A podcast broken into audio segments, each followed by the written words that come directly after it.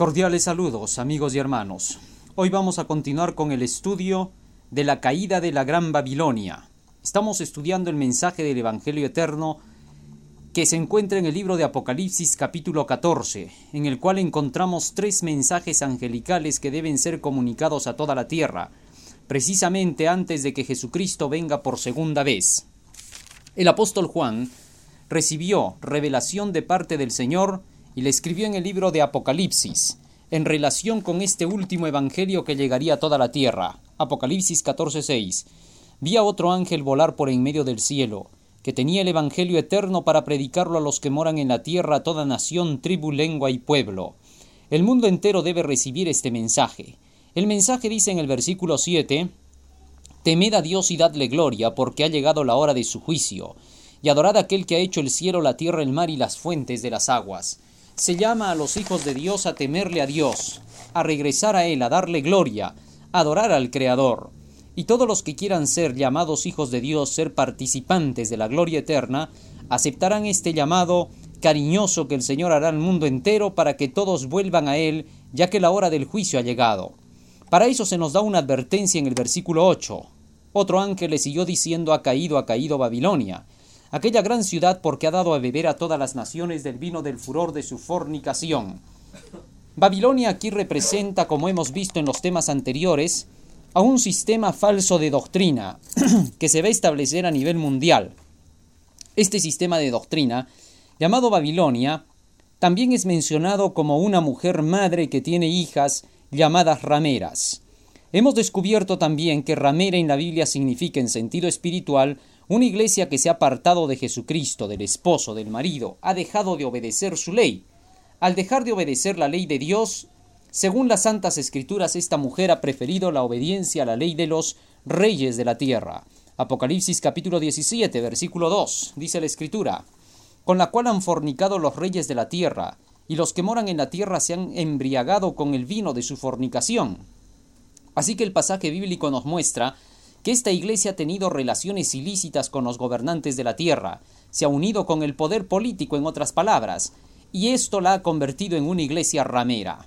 Hemos visto por las características de esta iglesia que no representa sino a otra a la que dice el versículo 9, aquí hay mente que tiene sabiduría, las siete cabezas son siete montes donde se sienta la mujer. Sin duda, Roma es presentada aquí como la iglesia caída, como la iglesia madre, no obstante, en el versículo 5 se hace mención de que esta iglesia tiene sus hijas, y en su frente un nombre escrito misterio, Babilonia la Grande, la madre de las rameras y de las abominaciones de la tierra. Hemos descubierto que las iglesias llamadas rameras son todas las que siguen las mismas doctrinas que la madre ha enseñado, a apartarse de la ley de Dios, a dejar de lado los diez mandamientos, a llamarle legalismo a la obediencia a la ley de Dios y a enseñar al mundo a que no hay necesidad de cumplir con esa ley, esto las convierte en las hijas de Babilonia, en las rameras. Ahora, según este pasaje bíblico, todas estas iglesias al final se van a unir. Su propósito es atacar al pueblo de Dios, querer hacer que el pueblo del Señor también descarte el Dios y la fe de Jesús. Sin embargo, la palabra de Dios nos dice en el libro de Apocalipsis capítulo 14 que eso no llegará a suceder, que el pueblo del Señor soportará, aunque habrán muchos que apostatarán de la fe. Apocalipsis capítulo 14. Versículo 12. Aquí está la paciencia de los santos. Aquí están los que guardan los mandamientos de Dios y tienen la fe de Jesús. Según la palabra profética segura, y escrito por Juan, se nos dice que el pueblo del Señor, que son los santos que guardan los mandamientos de Dios y tienen la fe de Jesús, no fallarán. Apocalipsis 14.1 dice, Miré y aquí el cordero que estaba sobre el monte de Sión y con él ciento cuarenta y cuatro mil que tenían el nombre de su Padre escrito en sus frentes. Juan vio la victoria de los santos. De una manera especial determinó que para los últimos días el pueblo del Señor estaría cantando el cántico de Moisés y delante del Cordero, por haber salido triunfante y victorioso de las huestes satánicas. Ahora, según la palabra del Señor, habrá un grupo de hijos de Dios que permanecerán fieles hasta el fin, pero dentro de la misma iglesia habrá otro grupo que apostatará de la fe. Primera de Timoteo capítulo 4 versículo 1. Pero el Espíritu dice manifiestamente que en los venideros tiempos algunos apostatarán de la fe, escuchando a espíritus de error y a doctrinas de demonios. ¿Cuándo y cómo sucederá esto? y cómo debemos de cuidarnos de que, vaya a pasar eso con cada uno de nosotros. Porque si está esta advertencia dada por el, por el apóstol Pablo y escrita en la carta a Timoteo, especialmente para los últimos días que declara que van a haber muchos que apostaten de la fe, esto no podrá ser revertido, tendrá que cumplirse esta parte profética. Pero para que esto no se cumpla en nosotros, repito, tendremos que estar escudriñando las profecías, escudriñando las santas escrituras para ver de qué manera poder nosotros librarnos de caer en las doctrinas de demonios y los espíritus de error. La Biblia dice en Apocalipsis capítulo 18, hablando y continuando con la gran ramera de Babilonia. Apocalipsis capítulo 18 versículo 2.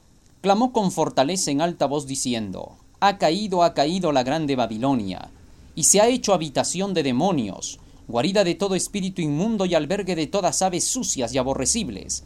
La gran Babilonia se va a caracterizar por permitir que entren en ella espíritus inmundos, es decir, el espiritismo. Cuando dice aquí habitación de demonios, es claramente entendible que las personas que pertenezcan a Babilonia, porque ya hemos dicho que Babilonia es una iglesia, eso ya lo hemos descubierto en nuestros temas anteriores y está demostrado. Una superiglesia que junto con sus hijas va a llegar a conquistar el mundo entero. Apocalipsis capítulo 17, versículo 18 dice, Y la mujer que has visto es la gran ciudad, que tiene reino sobre los reyes de la tierra. De manera que entonces la gran Babilonia va a ser una gran iglesia que va a tener dominio sobre los reyes de la tierra. Tanto el romanismo como el protestantismo, Roma y los Estados Unidos trabajarán unidos en esto. El protestantismo que se haya apartado de la ley de Dios se unirá con Roma y juntos los dos poderes, todas estas iglesias, se constituirán en la iglesia única del anticristo que tendrá reino sobre todas las ciudades de la tierra, sobre todos los reyes de la tierra. Al llegar hasta este punto, toda esta gente que, conforma esta iglesia, porque toda la gente es la que conforma la iglesia. Ya también hemos explicado eso, que la palabra iglesia deriva del término eclesía, congregación, conjunto de personas. De manera que entonces cuando dice aquí que esta iglesia pronto se hará habitación de demonios, significa que llegará el día en que en esta iglesia ya no habrá el Espíritu Santo. Todas estas iglesias por completo habrán rechazado la invitación del Espíritu de Dios a arrepentirse y prepararse para la segunda venida de Cristo de tal manera que todas las personas que estén allí estarán prácticamente poseídas por espíritus de demonios. Pero antes de que eso suceda, ya estas, estas posesiones en seres humanos se habrán dado en medio de Babilonia, de tal manera que estos hombres poseídos por espíritus de demonios introducirán falsedades, de tal manera que con eso procurarán que la gente crea en mentiras y finalmente llegue a apartarse por completo del Señor. Pero no solamente dice eso, Aparte dice que se hace guarida de todo espíritu inmundo y albergue de todas aves sucias y aborrecibles. El espíritu inmundo en la Biblia es mencionado como una posesión satánica. Cuando Jesucristo sacaba espíritus inmundos, sacaba a los espíritus de la sordera, la mudez. Todo esto se llama posesión satánica. El espiritismo tiene mucho que ver en esto. Dentro de Babilonia habrán personas que se convertirán en canales satánicos, medium satánicos que se encargarán de poderse comunicar con el mundo de las tinieblas. A todo esto se declara que cuando todos estos hayan ingresado dentro de Babilonia, es decir, dentro de la superiglesia a nivel mundial, a través de todas las naciones y todas las religiones, entonces habrá caído Babilonia. Esto significa que el espiritismo reinará triunfante sobre la tierra por un tiempo. Luego el versículo 3 continúa diciendo en Apocalipsis 18, porque todas las gentes han bebido del vino del furor de su fornicación, y los reyes de la tierra han fornicado con ella, y los mercaderes de la tierra se han enriquecido con el poder de sus deleites. Debido a la infiltración de los demonios dentro de Babilonia, estos llegarán a conducir a esta iglesia, a esta superiglesia, a través del mundo entero, pero lo más sorprendente es que esta iglesia dice que va a tener en sus manos también la conducción de la economía mundial, porque dice acá que los reyes de la tierra se le unen, es decir, el poder político, de tal manera que ellos también van a ser participantes de esta iglesia, van a ser participantes de esta iglesia caída y van a gobernar sobre la humanidad. Pero no solamente eso, dice que los mercaderes se hacen ricos con la potencia de sus deleites, lo que significa que el comercio va a pasar a manos de esta grande Babilonia. El comercio mundial va a ser entonces conducido por el poder del espiritismo. Y los reyes de la tierra van a ser también conducidos por el poder del espiritismo. Tal es así que todos juntos van a querer formar un solo supergobierno mundial, pero este gobierno mundial se va a caracterizar por ser dirigido desde el fondo, desde detrás de las cortinas por el poder religioso, juntamente con los comerciantes de la tierra. Los grandes ricos y potentados serán los que estarán detrás de esto. Capítulo 18, versículo 23. Luz de antorcha no alumbrará más en ti, voz de esposo ni de esposa no será más oída en ti, porque tus mercaderes eran los magnates de la tierra. Podemos notar claramente que aquí el Señor declara que los magnates de la tierra eran los mercaderes que llevaban adelante al poder de Babilonia, de tal manera que estos son los que se van a encargar de tomar en posesión suya toda la economía mundial. ¿Hasta qué punto? Apocalipsis capítulo 18 versículo 11 dice así, y los mercaderes de la tierra lloran y se lamentan sobre ella, porque ninguno compra más ya sus mercaderías, mercadería de oro y de plata, de piedras preciosas y de margaritas, de lino fino y de escarlata, de seda y de grana y de toda madera olorosa y de todo vaso de marfil y de todo vaso de madera preciosa y de cobre, de hierro y de mármol.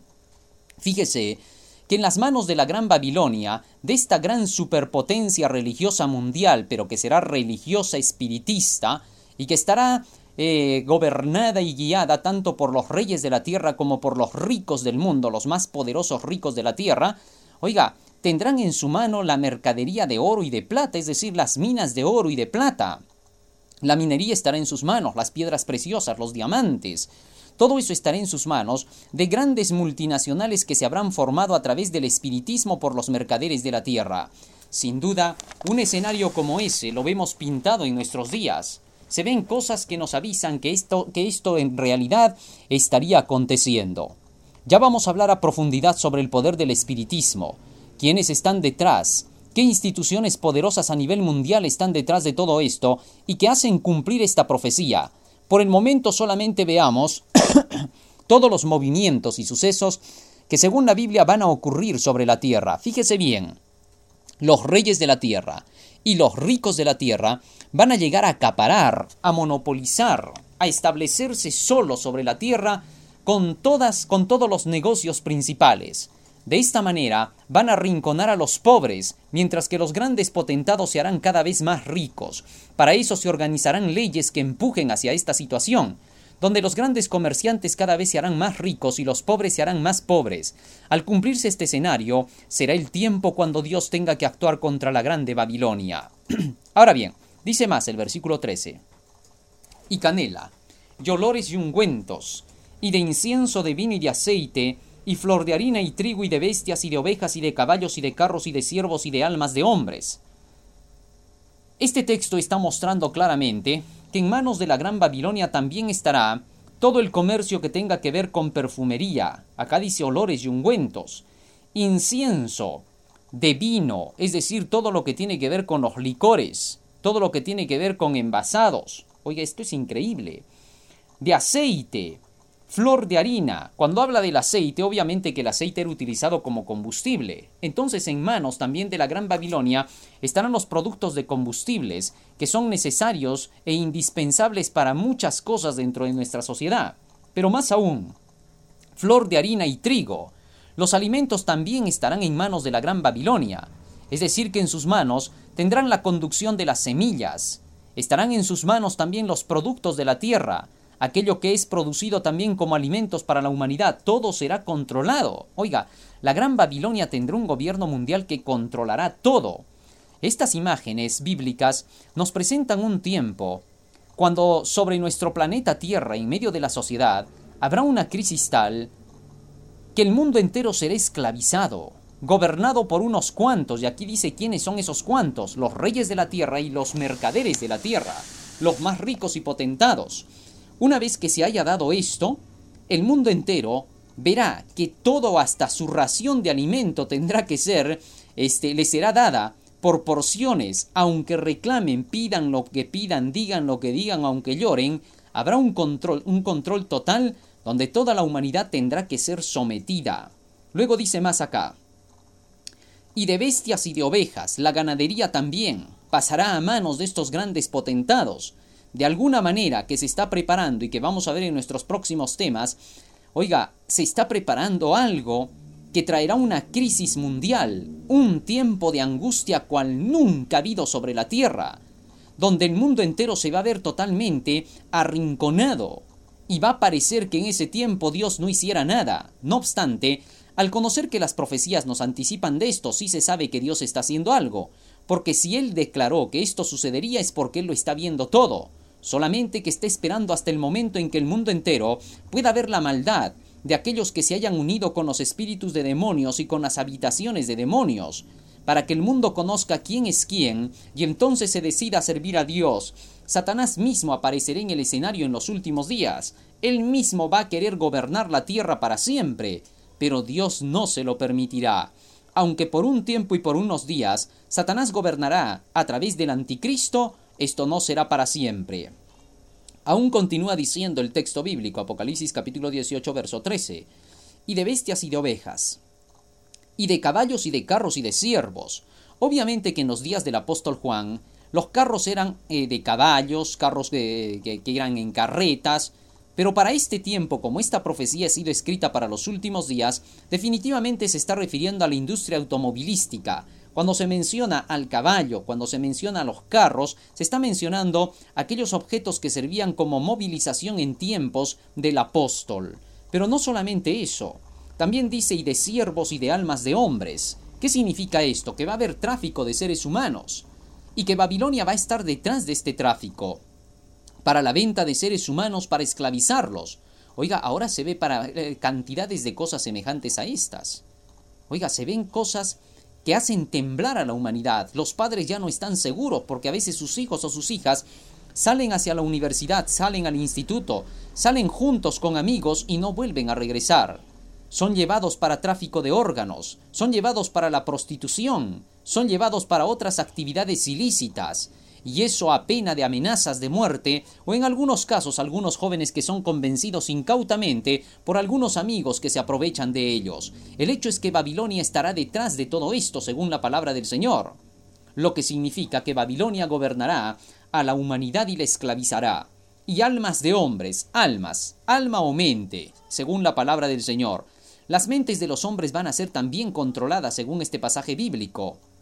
La humanidad entera va a ser controlada mentalmente. El control mental se ha convertido en un arma ya en medio de la sociedad. Oiga, últimamente podemos ver varias actividades que se están realizando en favor del control mental. La radio, la televisión son muy bien utilizadas. El tipo de periódicos que tenemos, los libros que están saliendo, todo eso puede llevar al control mental completo. Acuérdese que el control mental se basa en la, información que nosotros recibimos, lavados de cerebro, hacerle creer a la gente algo que es falso, lo, lo que también se llama desinformación. Oiga, según la palabra del Señor llegaría el momento en que estas cosas ocurrirían. De hecho, estamos viviendo en un periodo cuando estas cosas ya se están viendo delante de nuestros ojos. El mundo está preparado para una gran crisis, un tiempo de angustia espectacular va a caer sobre la humanidad. Apocalipsis capítulo 18 continúa diciendo todavía más. Versículo 22. Voz de tocadores de arpas y de músicos y de tañedores de flautas y de trompetas ya no será más oída en ti. El mundo de la música también va a ser utilizado por Babilonia de tal manera que el mundo entero va a ser empujado y controlado por la música para poder llevar a cabo los deseos de la grande Babilonia, es decir, del poder del anticristo que habrá hecho su super iglesia mundial. Oiga, qué interesante saber que dentro de la música existen los mensajes subliminales, mensajes satánicos, y en muchos casos ya son mensajes directos, como para trabajar las mentes de los jóvenes. Cientos de jóvenes y señoritas están siendo empujados a través de la música, como un artefacto que produce dependencia, al igual que la droga, de tal manera que la juventud ya no está estudiando acerca de la realidad de su mundo, poco le interesan las noticias, poco le interesa pensar en la cultura general, solamente está pensando en sexo y diversión, música, discotecas, trago, licor. Oiga, esto es tremendo, las drogas, ¿para qué contar? El mundo está de cabeza, la juventud está totalmente perdida, ha perdido el norte de, la guía de su vida.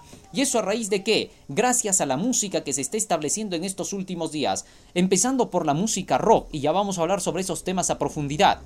Hablando eh, acerca de la música rock, cómo produce reacciones en el joven, en las mentes humanas, no solo en el joven, sino en el adulto.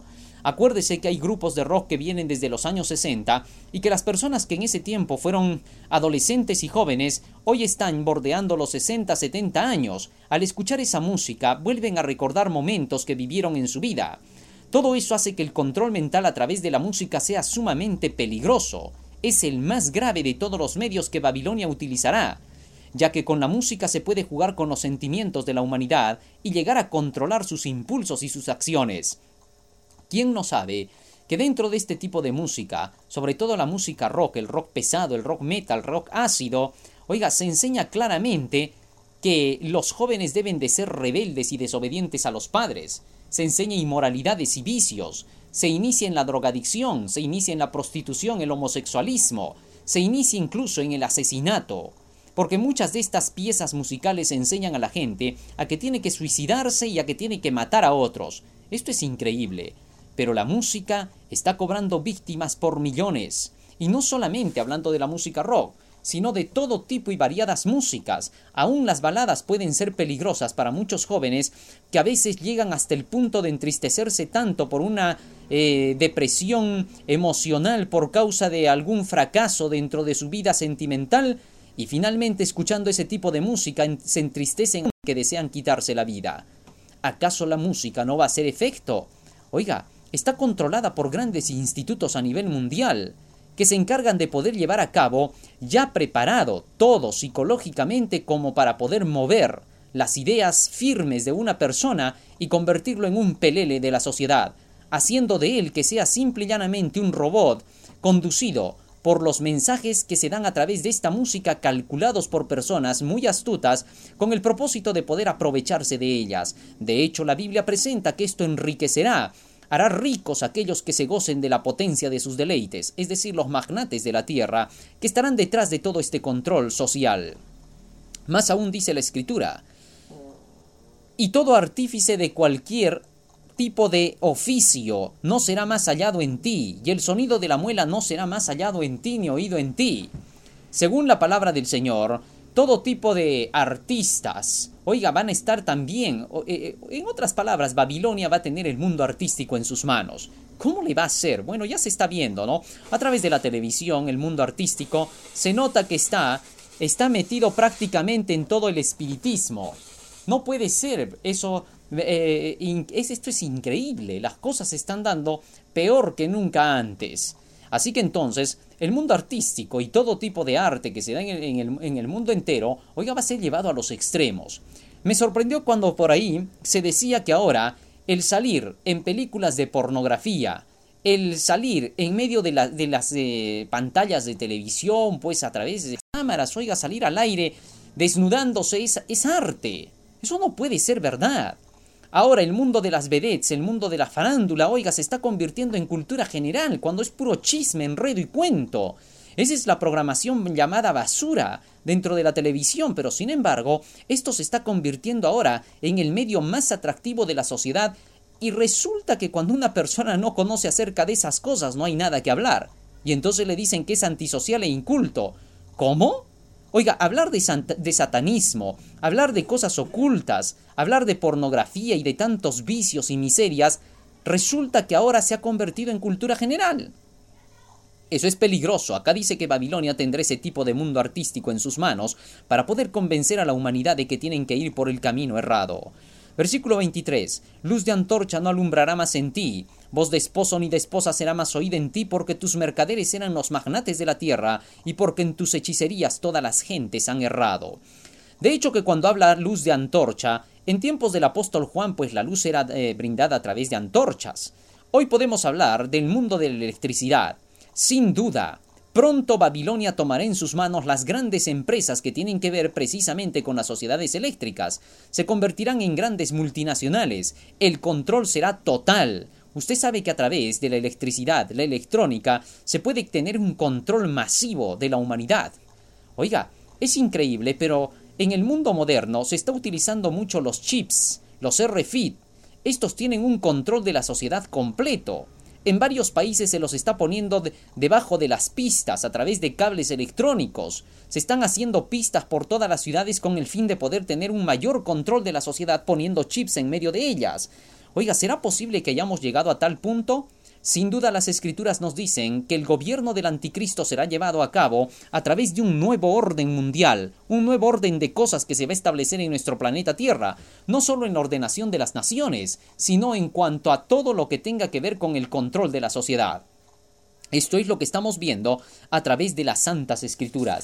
La Biblia no puede equivocarse y los hechos mencionados acá tienen que hacerse realidad. De esa manera la Biblia dice en Apocalipsis capítulo 18 versículo 3, porque todas las gentes han bebido del vino del furor de su fornicación, y los reyes de la tierra han fornicado con ella, y los mercaderes de la tierra se han hecho ricos por el poder de sus deleites. El mundo entero, según esta palabra, eh, esta palabra profética, oiga, va a llegar a ser emborrachado de las doctrinas babilónicas. Ya hemos visto algunas de estas doctrinas satánicas. Toda la adoración a los dioses falsos, a Baal, a Semiramis, a Tamuz, las fiestas que han sido introducidas con el propósito de distraer las mentes y llevarlas por el lado de la sensualidad, a fin de que no haya tiempo para prepararse para la segunda venida de nuestro Señor Jesucristo. Todo esto es llamado para los últimos días el poder de la grande Babilonia.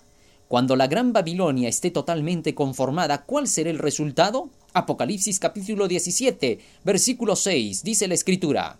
Y vi la mujer, es decir, la iglesia de Babilonia. Versículos 5 y 6 voy a leer para podernos ubicar. Y en su frente un nombre escrito misterio. Babilonia la grande, la madre de las fornicaciones, de las rameras y de las abominaciones de toda la tierra.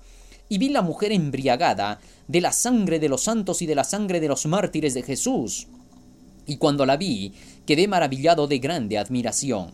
Según esta parte de, la profecía, va a llegar la hora en que Babilonia, esta superiglesia, va a perseguir a los hijos de Dios, los va a asesinar, porque dice, vi a la mujer embriagada de la sangre de los mártires de Jesús. Va a perseguirlo al pueblo de Dios, pero ¿quién será ese pueblo de Dios? ¿Cómo estará conformado? Apocalipsis capítulo 12, versículo 17 dice la Biblia. Entonces el dragón se airó contra la mujer, y se fue a hacer guerra contra los otros de la descendencia de ella los cuales guardan los mandamientos de Dios y tienen el testimonio de Jesucristo. Los que para ese entonces guarden todos los mandamientos de Dios, es decir, todo lo que manda la Biblia, toda la ley de los diez preceptos, esos estarán seguros en medio de la crisis. El testimonio de Jesucristo, la Biblia dice en Apocalipsis capítulo 19, versículo 10, qué cosa es el testimonio de Jesús. Y yo me eché a sus pies para adorarle. Y él me dijo, Mira que no lo hagas porque yo soy siervo contigo y con tus hermanos, que tienen el testimonio de Jesús. Adora a Dios porque el testimonio de Jesús es el espíritu de la profecía. El espíritu de profecía aquí es mencionado como el testimonio de Jesús, y dice que el dragón persigue y quiere destruir a aquellos que guardan los mandamientos de Dios y que tienen el testimonio del espíritu de profecía, es decir, que creen en las profecías bíblicas desde el Génesis hasta el Apocalipsis y a todos los profetas que el Señor puede enviar están escudriñando constantemente para saber cuál es la verdad, para no caer en las manos de los falsos profetas que han salido por el mundo. Primera de Juan capítulo 4 versículo 1 el apóstol Juan nos dice, Amados, no creáis a todo espíritu, sino probad los espíritus si son de Dios, porque muchos falsos profetas han salido por el mundo. ¿Cómo hemos de probar a los falsos profetas? Isaías capítulo 8 versículo 20 dice la palabra del Señor. Isaías capítulo 8 versículo 20 a la ley y al testimonio. Si no dicen conforme a esto es porque no les ha amanecido. La ley son los diez mandamientos de Dios. El testimonio hemos visto que es el espíritu de profecía. De manera que cuando dice a la ley y al testimonio, está diciendo que tienen que estar de acuerdo con lo que dicen los diez mandamientos. El verdadero profeta del Señor habla de acuerdo con los diez preceptos y también habla de acuerdo con lo que han dicho los profetas antiguos. No puede un profeta venir a decir que trae nuevas profecías y descartar las antiguas y decir que éstas ya no tienen ningún sentido. Mentira. Las profecías del Antiguo Testamento y del Nuevo Testamento todavía tienen que cumplirse, porque estas profecías llegan hasta el mismo fin del mundo. Dios no nos ha dejado sin luz suficiente en su palabra como para poder decirnos qué hemos de hacer para ser salvos. En todos los tiempos la Biblia es la luz que, guía nuestro camino. Nunca pasará. Isaías capítulo 40 versículo 8 dice el profeta. Se seca la hierba y se cae la flor, pero la palabra del Dios nuestro permanece para siempre. La palabra del Señor nunca va a pasar. Por tanto, podemos estar seguros de que cualquiera que venga diciendo ser profeta, si no soporta la prueba bíblica, si la Biblia no armoniza con las ideas de él, es un falso profeta con plena seguridad. No debemos temer de sus enseñanzas, ni mucho menos creer en sus patrañas y mentiras que nunca se cumplirán. Ahora bien, según la palabra del Señor, esta superiglesia va a perseguir al pueblo del Señor. Va a haber una persecución tremendamente poderosa.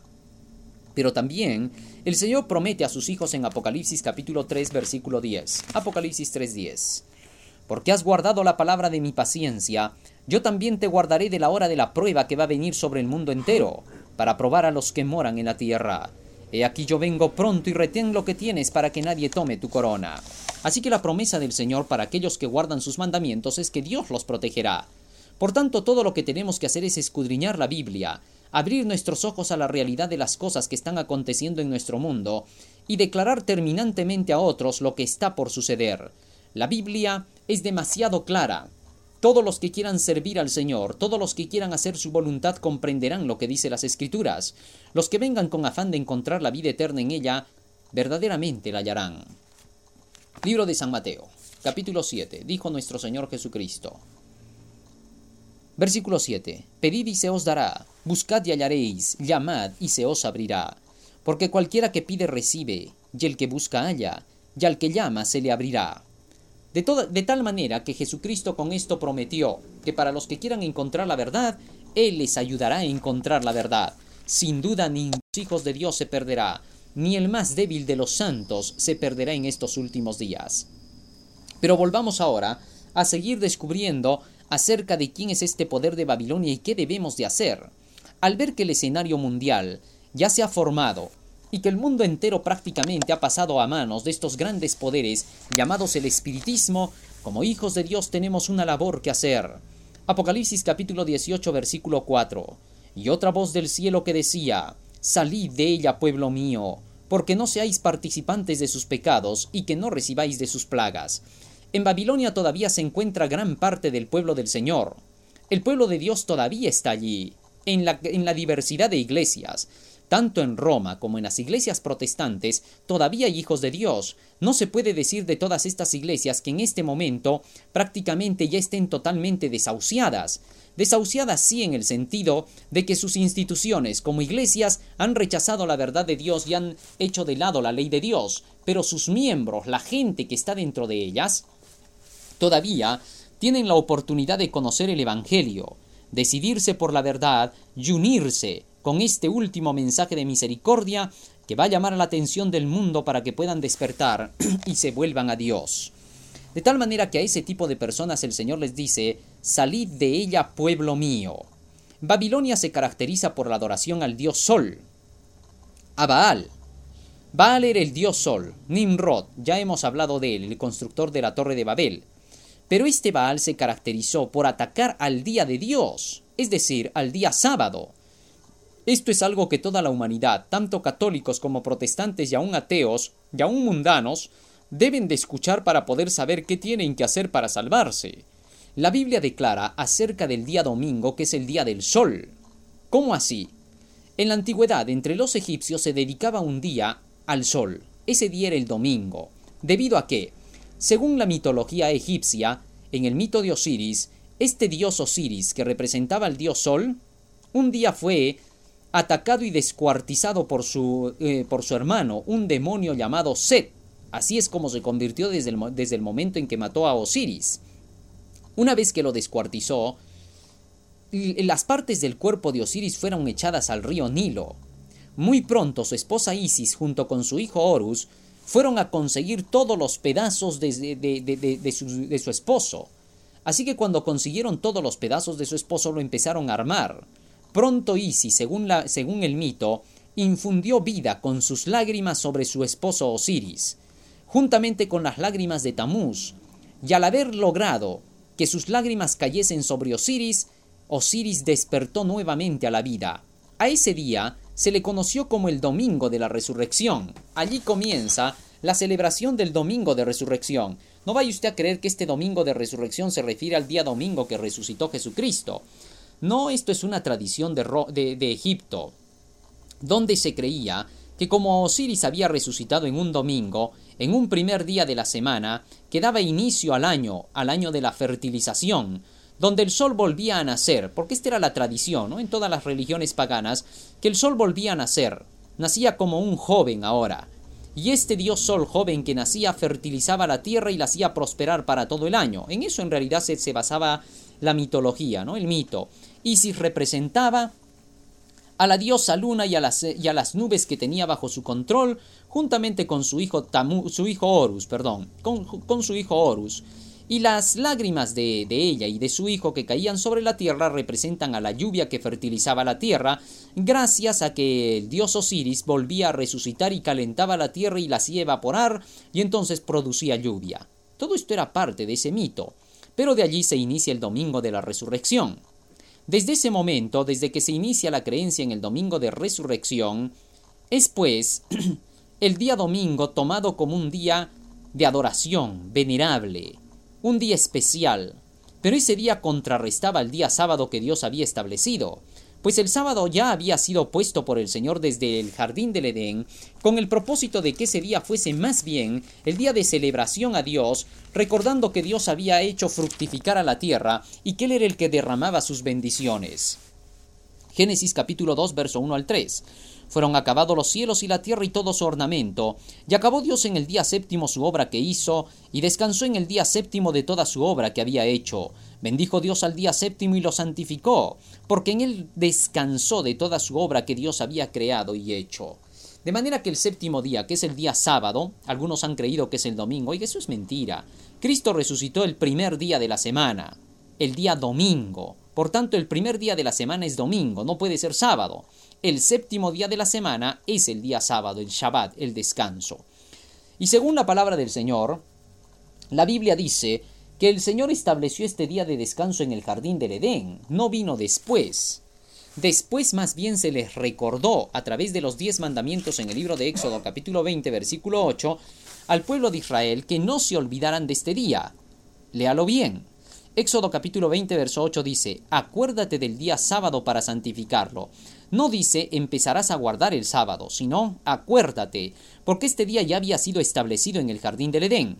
Ahora, ¿por qué estoy hablando acerca de este día?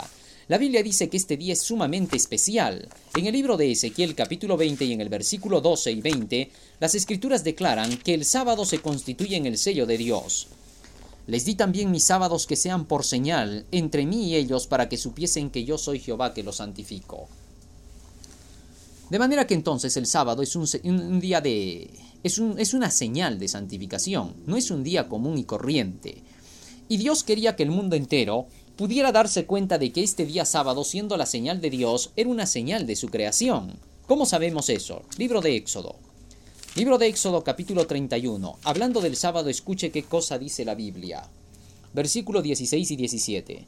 Guardarán pues el día sábado los hijos de Israel, celebrándolo por sus edades por pacto perpetuo, porque es una señal para siempre entre mí los hijos de Israel, ya que en seis días hizo Jehová los cielos y la tierra, y en el séptimo día cesó y reposó. Así que el sábado era una señal de la creación, que, que, que traía a la memoria al mundo entero cómo es que Dios prodiga al mundo de bendiciones. Así que el guardar el sábado, sin duda, representaba las bendiciones que iban a recibir todos los agricultores y la humanidad entera por el fruto de la tierra que Dios había puesto para poder dar vida a los seres humanos.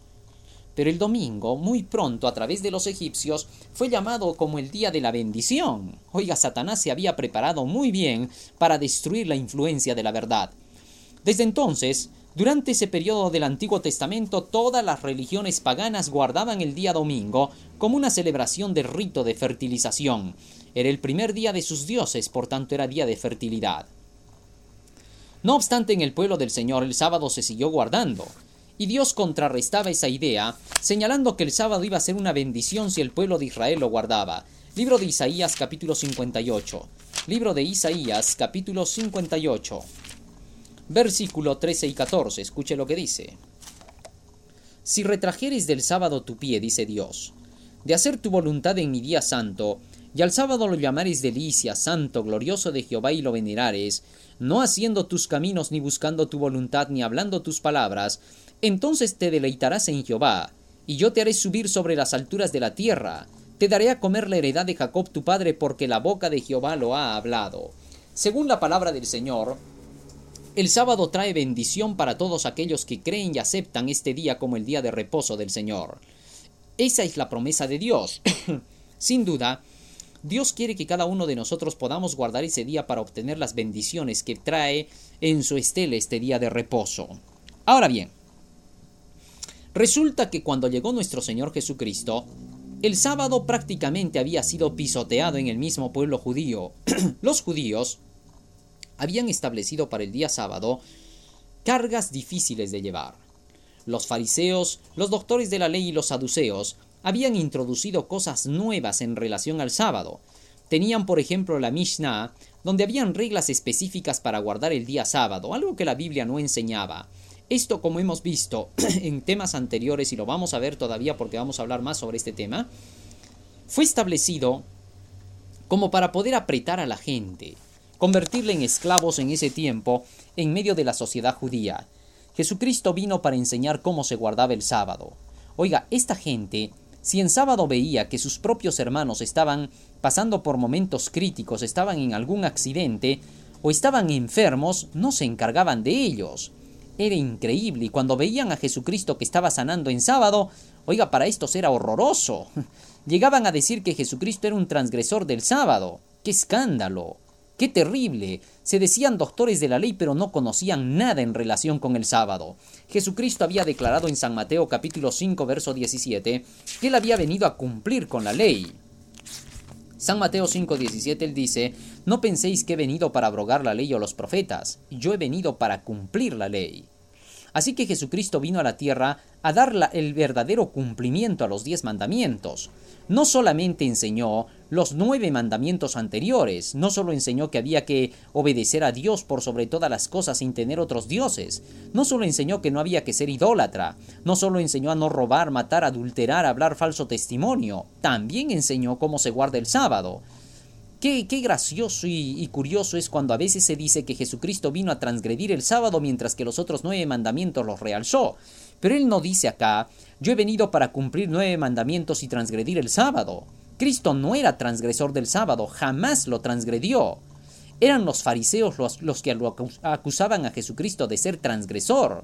Varias veces decían, este es un transgresor de la ley, es un transgresor del día de reposo del sábado. Pero son los fariseos los que decían eso, los opositores de Jesucristo. ¿Vamos a repetir las mismas palabras de estos eh, hombres apóstatas? Oiga, estos eran los que acusaban a Jesús de ser desobediente a la ley, mientras que Jesucristo cada rato decía otra cosa. San Juan capítulo 15 versículo 10, escuche las palabras de Cristo. Si guardareis mis mandamientos permaneceréis en mi amor, como yo he guardado los mandamientos de mi Padre y estoy en su amor. De manera que Jesucristo declara ser un estricto guardador de todos los mandamientos. Más bien, a los fariseos, a los saduceos, a los judíos, en, la plenitud total, mire lo que les dijo. San Juan 7:19. ¿No os dio Moisés la ley y ninguno de vosotros cumple la ley? ¿Por qué me procuráis matar? Jesucristo guardaba todos los mandamientos, los que no guardaban eran ellos. Pero estos atrevidos y contumaces declaraban que era Jesucristo más bien el que no guardaba la ley. Ahora hay muchos que están siguiendo las mismas ideas de estos hombres rebeldes y declaran que Jesucristo no guardó la ley, que Jesucristo más bien la crucificó. Y encima todavía consuman su mal cuando declaran que Jesucristo estaba en contra del día sábado y que por eso hacía curaciones en sábado. Oye, eso no, no, no puede ser más que una patraña. Nunca se crea usted ese cuento. Busque usted en toda la Biblia algo que diga que Jesucristo hizo así con el sábado porque no quería que el sábado fuese el día de reposo, y nunca lo encontrará. Eso no hay en la Biblia. En la Biblia usted más bien va a encontrar que Jesucristo era un estricto guardador del sábado. San Lucas capítulo 4 versículo 16 dice la escritura. San Lucas 4 16. Y vino a Nazaret donde se había criado y entró conforme a su costumbre el día de sábado en la sinagoga y se levantó a leer. Era costumbre de Jesucristo entrar los sábados en la iglesia, porque él sabía que era el día del reposo. Babilonia ha hecho creer lo opuesto. La doctrina egipcia de la resurrección de Osiris empezó a establecerse por todas las naciones paganas antiguas, Grecia, Persia, Roma finalmente fue quien recogió todas estas miasmas que dejaron las anteriores naciones de doctrinas falsas y escandalosas que solamente eran opositoras de la verdad de Dios. Y al recoger Roma toda esta cosa, oiga, la esparció por el mundo, hasta convertirla en una doctrina, una doctrina que es totalmente insalvable por las escrituras. Las hijas de Babilonia, las iglesias falsas, también han recorrido el mismo camino, han recogido lo que, lo que Roma desparramó, y ahora lo están presentando al mundo como que fuese parte de la ley de Dios. Sin duda, es peligroso caer en este extremismo. No puede caerse en este tremendo error, porque el mundo entero, al, no querer obedecer la ley, va a decir que cree en Dios, va a decir que Dios es su rey, va a decir que Dios manda todas las cosas que se tienen que hacer y que hay que obedecer a Dios. Pero van a caer en el legalismo, porque mientras van a decir que hay que obedecer a Dios, van a terminar desobedeciendo sus mandamientos al declarar que el sábado no es parte del decálogo de la ley de Dios. Oye, eso no puede ser. Al decir eso se cae eh, perfectamente en el legalismo. El hombre va a querer llegar a ser santo y obediente por sus propios medios, en lugar de ser santo y obediente por lo que enseña la palabra del Señor. Hay peligro de que el mundo vuelva a caer en el farisaísmo, y se vuelve a enseñar otra vez y a judaizar, los judíos creían que eran el único pueblo de Dios. Los que dicen que la ley de Dios era solo para los judíos están apoyando esta idea falsa y satánica. Los judíos no son el único pueblo de Dios. En el tiempo antiguo Dios los llamó para ser representantes de su pueblo, pero estos al rechazar al Mesías a Jesucristo se declararon abiertamente ante el mundo como gente que no aceptaba ser el pueblo del Señor. Quien no tiene al Hijo no tiene la vida. De manera que todos aquellos que digan que la ley de Dios es solamente para los judíos están aceptando esta posición judaizante, de que solo los judíos eran pueblo de Dios, porque la ley de Dios muestra el pecado. Ya hemos visto eso en temas anteriores. Primera de Juan capítulo 3 verso 4 dice que el pecado es transgresión de la ley. Y sin ley no existe pecado, dice Romanos capítulo 7 versículo 8. Y si no hay pecado, entonces ¿para qué buscamos un Salvador? ¿Para qué sería necesario Jesucristo? Al no ser necesario Jesucristo, entonces definitivamente la ley queda anulada. Oiga, y esto es clarísimo. Si la ley era solo para los judíos, la salvación era solo para los judíos, porque Cristo dijo yo vine a salvar pecadores, y pecado es transgresión de la ley, repito. De manera que entonces no podemos judaizar. El apóstol Pablo le reclamó al apóstol Pedro por estar judaizando. Oiga, no podemos judaizar en pleno tiempo final de la historia. O nos centramos bien y somos cristianos, o somos judaizantes y regresamos otra vez a las ideas erradas del Antiguo Testamento de aquellos que habían rechazado ese mismo Antiguo Testamento. Esto es increíble. Gálatas capítulo 2. Gálatas capítulo 2, versículo 14. Dice el apóstol Pablo, mas cuando vi que no andaban derechamente conforme a la verdad del Evangelio, yo dije a Pedro delante de todos, si tú siendo judío vives como gentil y no como judío, ¿por qué constriñes a los gentiles a judaizar? Oiga, el apóstol Pablo reclamó a Pedro por estar judaizando. Si nosotros ahora nos unimos a las religiones que dicen que la ley era solo para los judíos, estamos judaizando otra vez. No podemos caer en ese tremendo error. Ya somos nosotros libres en Cristo Jesús de la religión judaizante, que enseñaba que los demás de la humanidad, que los gentiles no podíamos ser el pueblo de Dios. Ahora todos podemos obedecer libremente los mandamientos de Dios. En la antigüedad, las naciones paganas, aunque obedecieran los mandamientos de Dios, eran desconocidas porque eran incircuncisas para los judíos. El extremismo y el fanatismo de estas naciones hizo que cientos y miles se perdieran para la eternidad. No vamos a repetir las mismas escenas. El mundo entero es llamado a obedecer los mandamientos de la ley de Dios, los diez mandamientos, para convertirse en el pueblo del Señor. Y aunque Babilonia persiga, no debemos hacerle caso. Babilonia es una mujer ramera, es una iglesia caída, es una iglesia llamada en la Biblia prostituta. No tenemos nada que hacer con la prostitución de Babilonia. La Biblia dice claramente en Apocalipsis 18, verso 4, y oí otra voz del cielo que decía, Salid de ella, pueblo mío, para que no seáis participantes de sus pecados, de sus transgresiones de la ley, y que no recibáis de sus plagas. Las plagas de la ira de Dios caerán sobre Babilonia. En el libro de Apocalipsis capítulo 16, la Biblia presenta siete plagas que caerán finalmente sobre la gran Babilonia. Capítulo 16, verso 1. Y oí una gran voz del templo que decía a los, a los siete ángeles, y y derramad las siete copas de la ira de Dios sobre la tierra. Y fue el primero y derramó su, su copa, sobre la tierra y vino una plaga, una úlcera maligna y pestilente sobre los hombres que tenían la marca de la bestia y sobre los que adoraban su imagen. Finalmente Babilonia será castigada con siete plagas que caerán de parte de Dios. La primera plaga es una úlcera maligna y pestilente. Esta úlcera enfermará a cientos y miles dentro de la humanidad. Todos estos caerán en manos del poder satánico. Millones serán consumidos aunque Dios mismo no enviará estas plagas, sino que la mano misma humana será la que destruya la tierra. En Apocalipsis 11:18 dice que Cristo viene a destruir a los que destruyen la tierra. Entonces Dios permitirá que estas plagas destruyan a los impíos. Esta será la ira de Dios, el castigo de Dios sobre aquellos que hayan hecho la voluntad de la bestia y de su imagen. Pues los que tienen la marca de la bestia y de su imagen, estos son los que beben del vino de la ira de Dios. ¿Qué cosas hará el poder del anticristo que hará que fácilmente sus propios seguidores sean enfermados por sus propias plagas? Oiga, esto será tremendo. Serán los peores castigos que Dios haya permitido sobre la humanidad por cuanto estos se han apartado de su ley bendita. Más aún, el versículo 3 dice, y otro ángel derramó su copa sobre el mar y se convirtió en sangre como de muerto, y toda alma viviente fue muerta en el mar. Sin duda, Grandes cantidades del mar se convertirán en sangre. No es cosa extraña el pensar en esto. La marea roja demuestra que esto es posible. El versículo 4 continúa diciendo que el tercer ángel derrama su copa sobre las fuentes de las aguas, es decir, que las aguas se van a convertir en sangre, las aguas que son para tomar.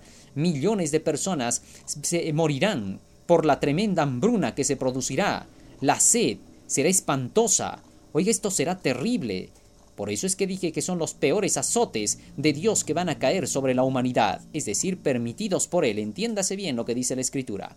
Versículo 8 dice, Y el cuarto ángel derramó su copa sobre el sol y le fue dado quemar a los hombres con fuego, y los hombres se quemaron con el gran calor. No extrañaría que las tormentas solares se produzcan de tal manera que muy pronto veamos estas plagas desarrollarse sobre la tierra. Recuerde que estas plagas tienen que caer cuando se forme el gobierno mundial. Los hombres que están en, los poderes altos, en las grandes élites, se han propuesto que este gobierno mundial ya esté establecido a partir de este año 2010 y que hasta el 2012 se establezca totalmente el gobierno mundial y el control de la humanidad sea completo sobre todos los seres humanos. Oiga, estas cosas debieran despertarnos a la realidad. Sin duda, habrán tormentas solares según este pasaje bíblico. En la cuarta plaga el sol quemará intensamente. Y el quinto ángel, dice el versículo 10, derramó su copa sobre la silla de la bestia. Su reino se hizo tinieblas y se mordían sus lenguas de dolor. Y blasfemaron del Dios del cielo por sus dolores y por sus plagas, y no se arrepintieron de sus obras. En la quinta plaga van a haber tinieblas sobre la tierra. ¿Cómo se producirá esto? Sin duda, no es nuevo. En los días de los egipcios hubo oscuridad por tres días. Ahora la Biblia declara que nuevamente habrá oscuridad sobre la tierra. Así que de todas maneras estas plagas se cumplirán. Aún continúa diciendo el versículo 17. Y el séptimo ángel derramó su copa por el aire y salió una grande voz del templo que decía, Del cielo, del trono, hecho está. Entonces fueron hechos relámpagos y voces y truenos. Hubo un gran temblor de tierra, un terremoto tan grande cual nunca fue jamás, desde que los hombres han estado sobre la tierra. Según esta porción profética va a haber una destrucción mundial. Va a haber una tremenda catástrofe, oiga donde va a estar relacionadas las olas de calor juntamente con esta catástrofe, mientras que en la cuarta plaga el sol queme intensamente, en la séptima plaga vemos reacciones en nuestro planeta Tierra que van a traer como consecuencia terremotos, inundaciones, tempestades, maremotos, maretazos, y la ciudad grande se partió en tres, dice el versículo 19, y las ciudades de las naciones cayeron, y la gran Babilonia vino en memoria delante de Dios con el furor de su ira. Versículo 20 y 21. Toda isla huyó y los montes no fueron hallados. Y cayó del cielo sobre los hombres un gran granizo como del peso de un talento. Y los hombres blasfemaron de Dios por la plaga del granizo porque su plaga fue muy grande. Según la palabra profética de Dios, va a haber una catástrofe mundial, un cataclismo mundial, un terremoto cual nunca fue. Esto es un megaterremoto jamás visto en la historia, donde todos los continentes juntos van a temblar. Va a haber un gran maremoto. Aquí dice que las islas incluso van a llegar a ser cubiertas, van a desaparecer y se van a cambiar de lugares. Eso quiere decir que va a haber un gran movimiento. Las naciones van a caer. Ciudades enteras van a ser enterradas. Ciudades enteras van a ser tragadas por las olas del mar. Oiga, va a ser algo tremendo. La Biblia dice que jamás ha sido visto. Sin duda, la tecnología mundana del ser humano, porque la Biblia dice los que destruyen la tierra, ya podría generar cosas como estas. En nuestro próximo tema, que titula El Armagedón, vamos a hablar acerca de cómo se va a realizar la última batalla. Babilonia va a, va a intervenir en esta última batalla. Pero del otro lado estará nuestro Señor Jesucristo. En la última pelea del Armagedón, Cristo y sus huestes bajarán del cielo especialmente para llevar adelante esta última batalla. Y el pueblo del Señor entonces será libertado. Apocalipsis capítulo 16, versículo 12 hasta el 16. El sexto ángel derramó su copa sobre el gran río Éufrates, y el agua de éste se secó para que fuese preparado el camino para los reyes del oriente. Vi salir de la boca del dragón, de la boca de la bestia y de la boca del falso profeta, tres espíritus inmundos a manera de ranas, porque son espíritus de demonios que hacen señales para ir a los reyes de la tierra y de todo el mundo, para congregarlos para la batalla de aquel gran día del Dios Todopoderoso. Verso 16. Y los congregó en el lugar que en hebreo se llama Armagedón. De esto, repito, hablaremos en nuestro próximo tema. ¿Qué cosa es la batalla del Armagedón? ¿Cómo se desarrollará? Tres poderes estarán unidos contra el pueblo del Señor, el dragón, la bestia y el falso profeta. El versículo 19 dice que estos tres se llaman la Grande Babilonia, que es partida nuevamente en tres para la séptima plaga. Quiere decir entonces que estos tres poderes trabajarán aliados con el nombre de la Grande Babilonia, es decir, con la doctrina de la Gran Babilonia. Cuando esto suceda, entonces se habrá formado el gobierno mundial con armas poderosas para la última batalla.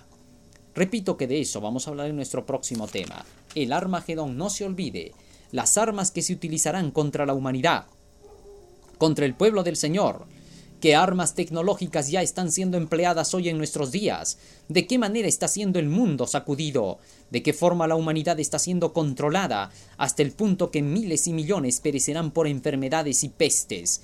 De eso hablaremos en el próximo tema. Por ahora, querido hermano, la palabra del Señor termina diciendo así, Apocalipsis capítulo 18, versículo 5, porque sus pecados han llegado hasta el cielo y Dios se ha acordado de sus maldades. Tornadle a dar como ella os ha dado, y pagadle al doble según sus obras. En el cáliz que ella os dio a beber, dadle a beber doblado. Se aproxima la gran destrucción final de la gran Babilonia. Es hora de salir de ella. Que Dios quiere en esta, en esta noche, hermano mío, que tú y yo podamos decidir salir de Babilonia y unirnos con el pueblo que guarda los mandamientos de Dios y la fe de Jesús. Que el Señor te bendiga. Amén.